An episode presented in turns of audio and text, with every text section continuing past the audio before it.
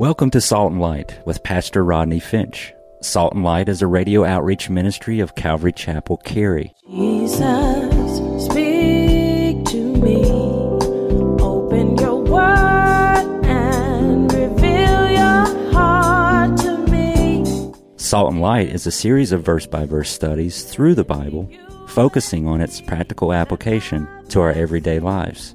Salt and Light is recorded live at Calvary Chapel, Cary in Apex, North Carolina. Stay tuned. At the end of the program, we will give you information on how to contact us, so be sure to have a pen and paper ready.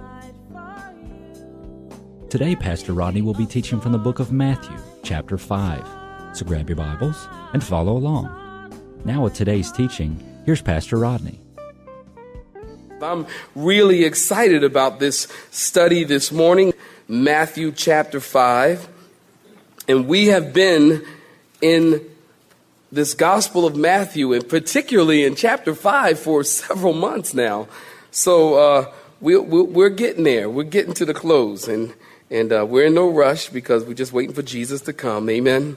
So no big rush, but uh, we've been here for quite a while. If you haven't been with us, We've been doing a study on the Sermon on the Mount here in Matthew chapter 5. And, and I like to say that this is the greatest sermon, sermon ever preached because it is preached by the greatest preacher who ever preached. His name is Jesus. And it's Jesus who is sitting on the hillside in the area of the Galilee. And his disciples have come to him.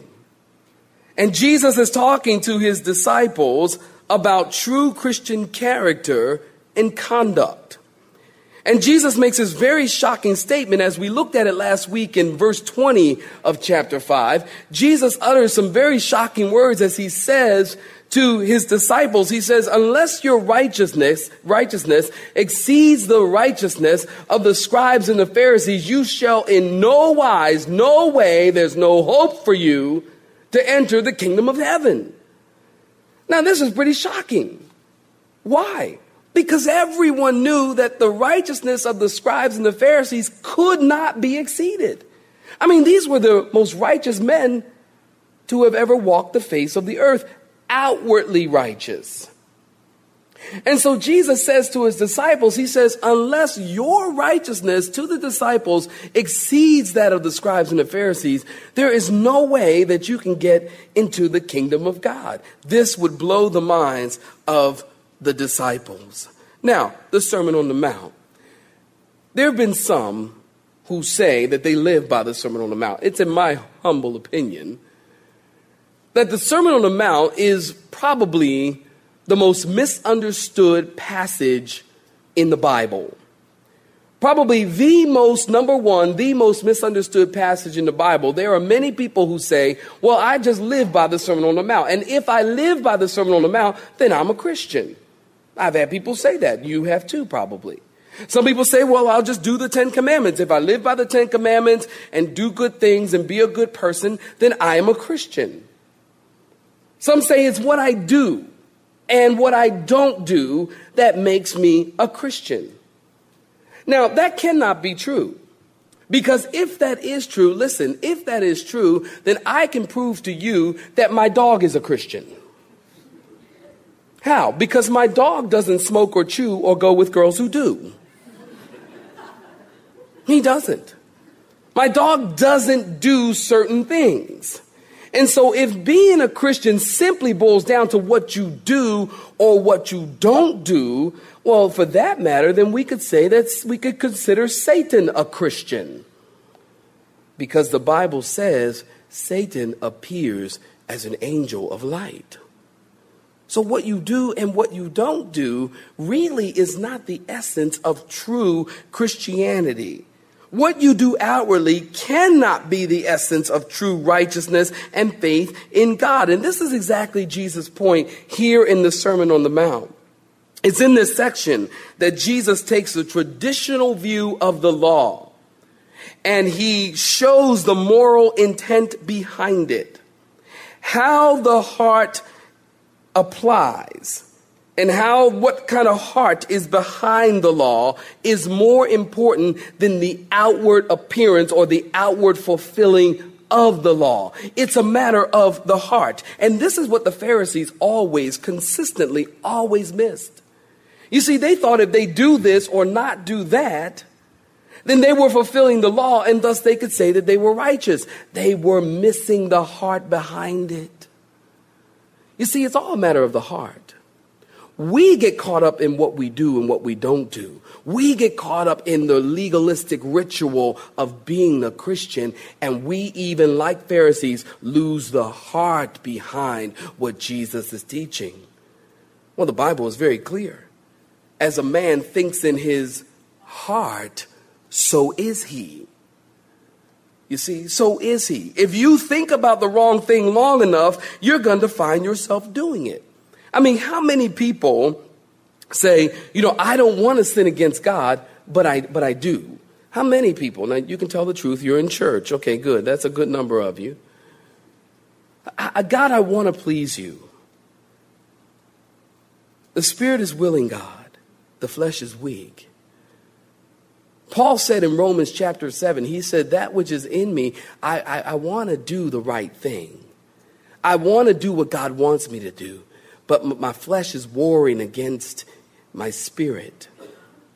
You see, we want to do the right thing, but somehow we fall short. Why? Because it's a heart issue, because you need a heart transplant. It's an issue of the heart. And this is what the Pharisees would miss. You see, the scribes and the Pharisees, they thought that if they could just control themselves, they would be righteous. Jesus is saying, no, listen, fellas, no, it's not about the outward activity, but the inward attitude. Not the outward activity, but the inward attitude. Notice in Matthew chapter 5, beginning in verse 21. Notice what Jesus says. If you're there, say amen. amen. Oh, that was a weak amen, you guys. If you're there, say amen.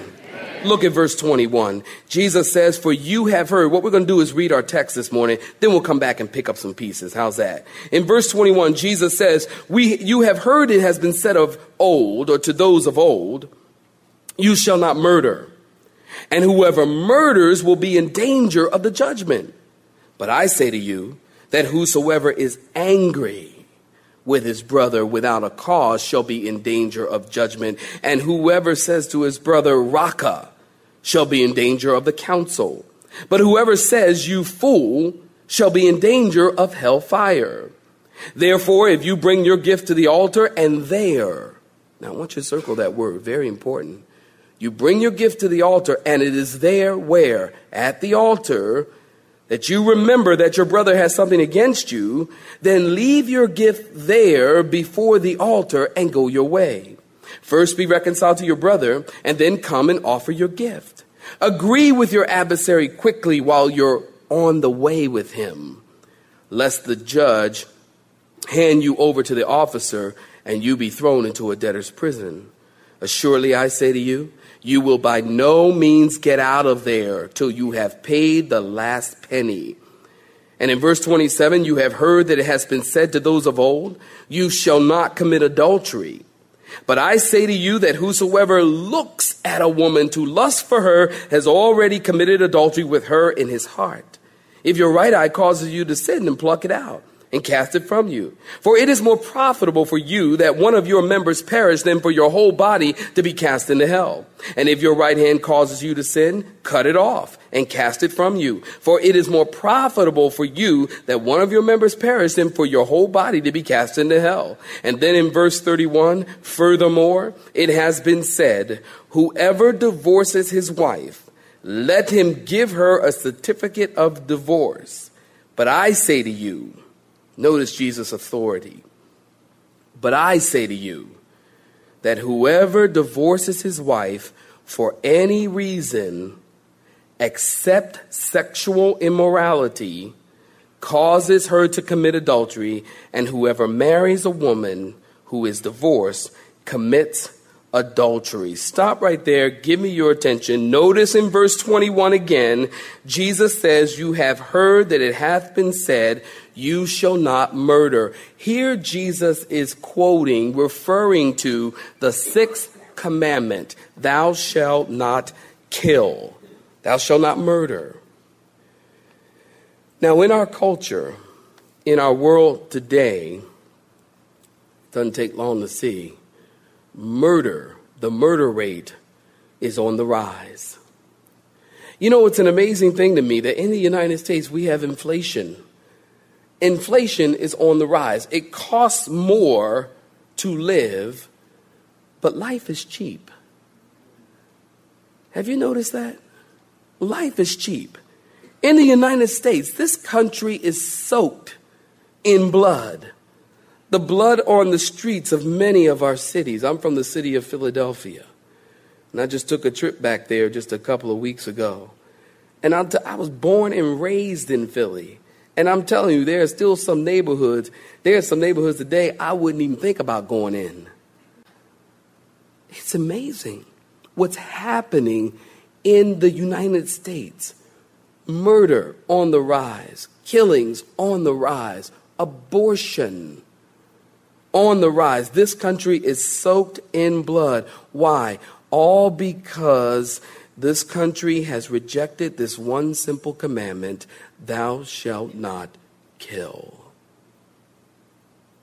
Now, you might say to me, Rodney, okay, fine, that's good, but, but Jesus is not talking to me because I never killed anybody. Maybe that's what you're saying. Listen, before you get too far, Notice what Jesus says again in your Bibles. Notice he says, he goes on to say, but I say to you, he says, you shall not murder, but I say to you, Jesus says, whoever is angry with his brother without a cause shall be in danger of judgment. You see, the Pharisees taught that you should not murder. And, but anything short of that, they taught, might be allowed. Jesus is showing his authority. He gets to the heart of the law and he says, murder goes much deeper and beyond that.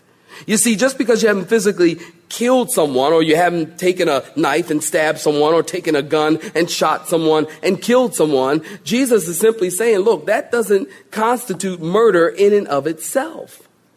Just because you haven't killed someone physically doesn't mean you haven't murdered. If you are angry with your brother, you are in danger of judgment and a murderer.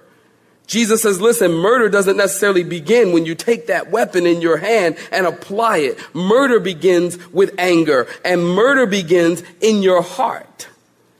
It's interesting if you add a D onto the word anger, what word do you have? Danger. Anger leads to danger. Now, I want you to notice something here in your text. Notice three illustrations or three steps that lead to murder, and they all begin with the word whosoever. Did you see that? Whosoever is angry without a cause, you are in danger of judgment. Whosoever says Raca is in danger of the council or an accusation will be brought before the council, that will be the Sanhedrin or the Supreme Court. And whosoever says, you fool, is in danger of hellfire. Interesting. This word Raca, if you're taking notes, you want to write this down. This is true. I'm not making this up. This word Raca literally means blockhead. Isn't that funny? It's in the Bible. The word Raca actually means nitwit. It means numbskull. It means bonehead. It means brainless and idiot. So to call someone Raca express contempt for their intelligence. And you could be taken to the Sanhedrin or you could be taken to the council and calling someone a fool showed contempt for their character and you were in danger of hell's fire. You see, the Pharisee said, we don't murder. Outwardly, we don't murder. Jesus gets to the heart and says, Oh, although you haven't outwardly murdered, have you ever felt angry with someone? Or have you ever said Raca to someone or fool or jerk? Jesus is saying if you've ever did any of these things, whether in word or in heart, you are guilty of murder. And you may not have murdered someone physically, but you've murdered them with your words. You see, Jesus is getting to the heart. The Pharisees, they were all outward. Remember, they were all outward. Everything had to do with what you're seeing and, and the outward appearance. And Jesus says, no, it's not about that. It's all about the heart. Have you ever spoken a, ill word to someone, called them a name, called them Raca in some way? If you've ever done that, Jesus says, you are guilty of murder. Whosoever is angry without a cause. Which tells us sometime there is cause to be angry. Sometimes you have cause to be angry. Ephesians chapter 4 tells us to be angry, but do not sin. And don't let the sun go down on your wrath. Now, the problem with us is we get angry and we go way over the top. We get angry and we start busting up walls and tearing down doors and throwing people out of windows. I mean, we get angry and we find ourselves in the place of sin. Jesus got angry and he never sinned. There's nothing wrong with anger, but when your anger takes you to the place of sin, that's when it's wrong. I mean, we look at the, in our culture today and you look at the news is so depressing. I mean, child pornography and children being molested and all of the awful, awful things that go on in the world. And I don't know about you, but I don't know that you can be a Christian and these things not make you angry. But see, that's righteous anger, or the Bible calls it righteous indignation. Jesus had righteous indignation. When Jesus showed anger or righteous indignation, get this. Had you ever thought about this? Jesus' anger was always others centered. Whenever Jesus got angry, he got angry because others were being hurt. Jesus never got angry because he was being hurt. Jesus never got angry because his feelings were being hurt. Jesus never got angry because he was ignored. Jesus never got angry because he was being dissed. He never did.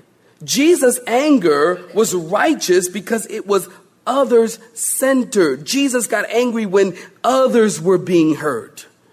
Our anger is generally when we are being hurt. Jesus got angry it amazes me the people who paint the picture of Jesus and he's, you know, the meek and mild and sweet Jesus who always woke up on the right side of the bed and he was always happy in the morning. Jesus glowing. That ain't the only Jesus I see in the Bible.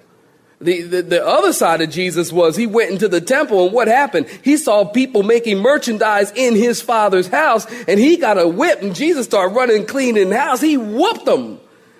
Now that's the Jesus I like. That's the loving Jesus I like. He went in the temple, just like, get out of here. You make my father's house a den of thieves. My house shall be a house of prayer. You see, that's the other side of Jesus. We get angry on the other hand. We get angry because you hurt me. You ignored me. It was all about me. Our anger is generally very prideful. Isn't that true? And we get angry if somebody cuts us off on the 440 belt line. Man, and, and you know, when, when somebody cuts you off on the 440 belt line, there's only one thing to do. And it's the only God fearing, God loving thing that, that you should do as a Christian chase them down and give them the evil look. Isn't that what you do?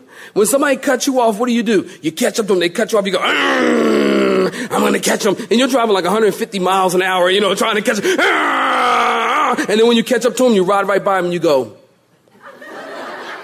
This is what you do. This is the only godly thing to do. It's the only spiritual thing to do. I just say, look, if you're gonna do that, that that's good. But just take, take the Jesus stickers off the back of your car, okay? Because you're being a really poor witness. I say, look, if you're going to run over them and then back up over them and then run over them again, you know, then just take the Jesus stickers off your car. I mean, be a, be a good, godly witness, would you, please? Help out. You know, the story is told of this little boy who asked his mommy, he said, Mommy, why is it whenever daddy drives, all the idiots come out? hmm. It's true, sometimes. You see, Jesus said, look, watch out for unrighteous anger. When you're calling people idiots or you're calling people fools or you're calling them a jerk or an airhead, Jesus says this is the equivalent of murder. You're killing them and destroying their reputation. And that is why when somebody says to me, oh, well, I just live by the Sermon on the Mount. I just do what the Sermon on the Mount says to do. It tells me, number one, bing, you don't even understand the Sermon on the Mount. Because if you really understood the Sermon on the Mount, the Sermon on the Mount has everything to do with the heart behind what is taught, not just the outward. Look, if it's just all outward, then yeah, okay, most of us have not murdered someone. I mean, most of us have not. I'm not, I can't speak for you all, but I'm just saying most of us, hopefully you don't feel that urge right now, but, but most of us have never murdered someone. And that's a cool thing. That's a good thing. If it's just about outward, then okay, fine. Then I guess you can live the Sermon on the Mount. But if what Jesus is talking, because he says the law says, but I say, well, then that takes the Sermon on the Mount a whole different level. And nobody, absolutely nobody can live out the Sermon on the Mount. Jesus Jesus is making a point in some way, every single person in this room is a murderer. You are sitting next to a murderer. Now, don't move your seat right now.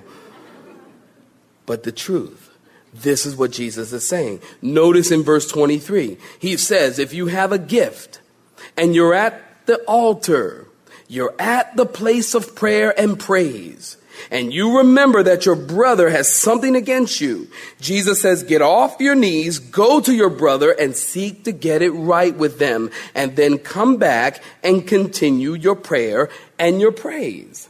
Now, does this mean that we should go and track down every person that has something against us? I don't think that's what Jesus is saying.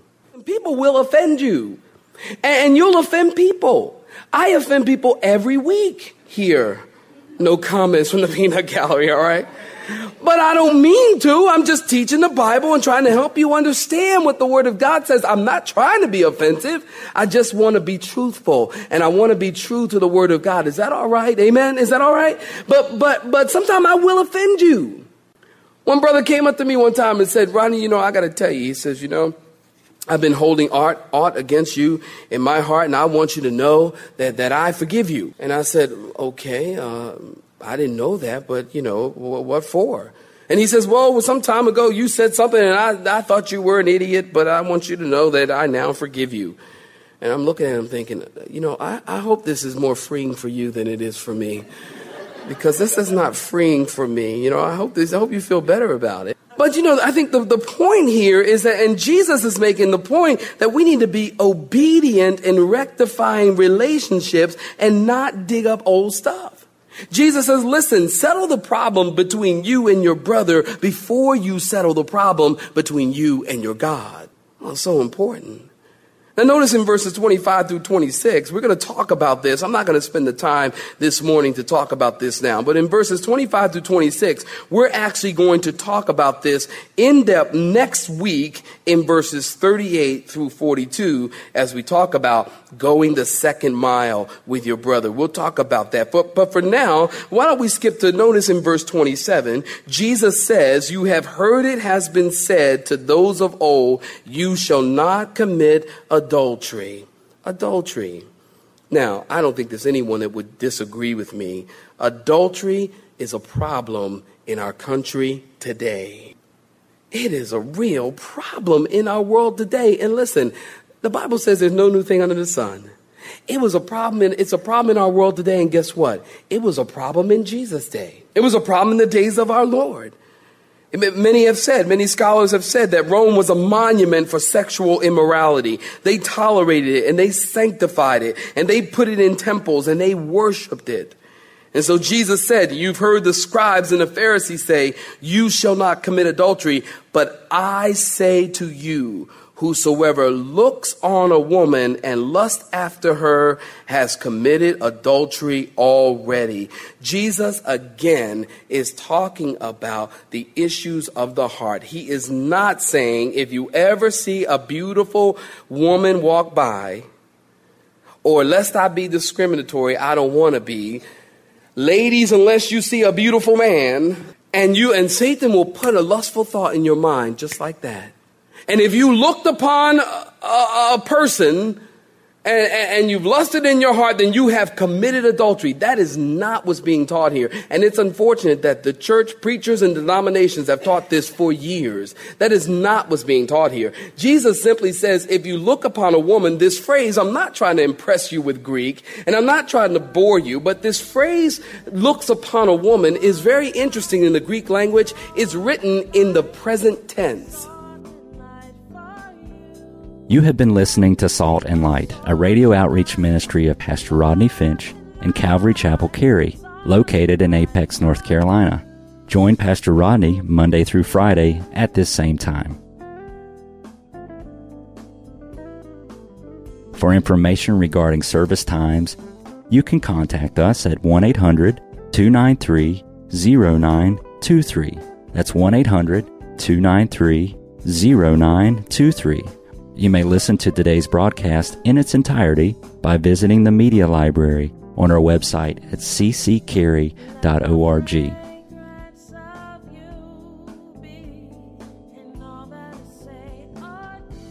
We would like to thank you for tuning in to Salt and Light and pray that you have been blessed. Until next time, may you be salt and light.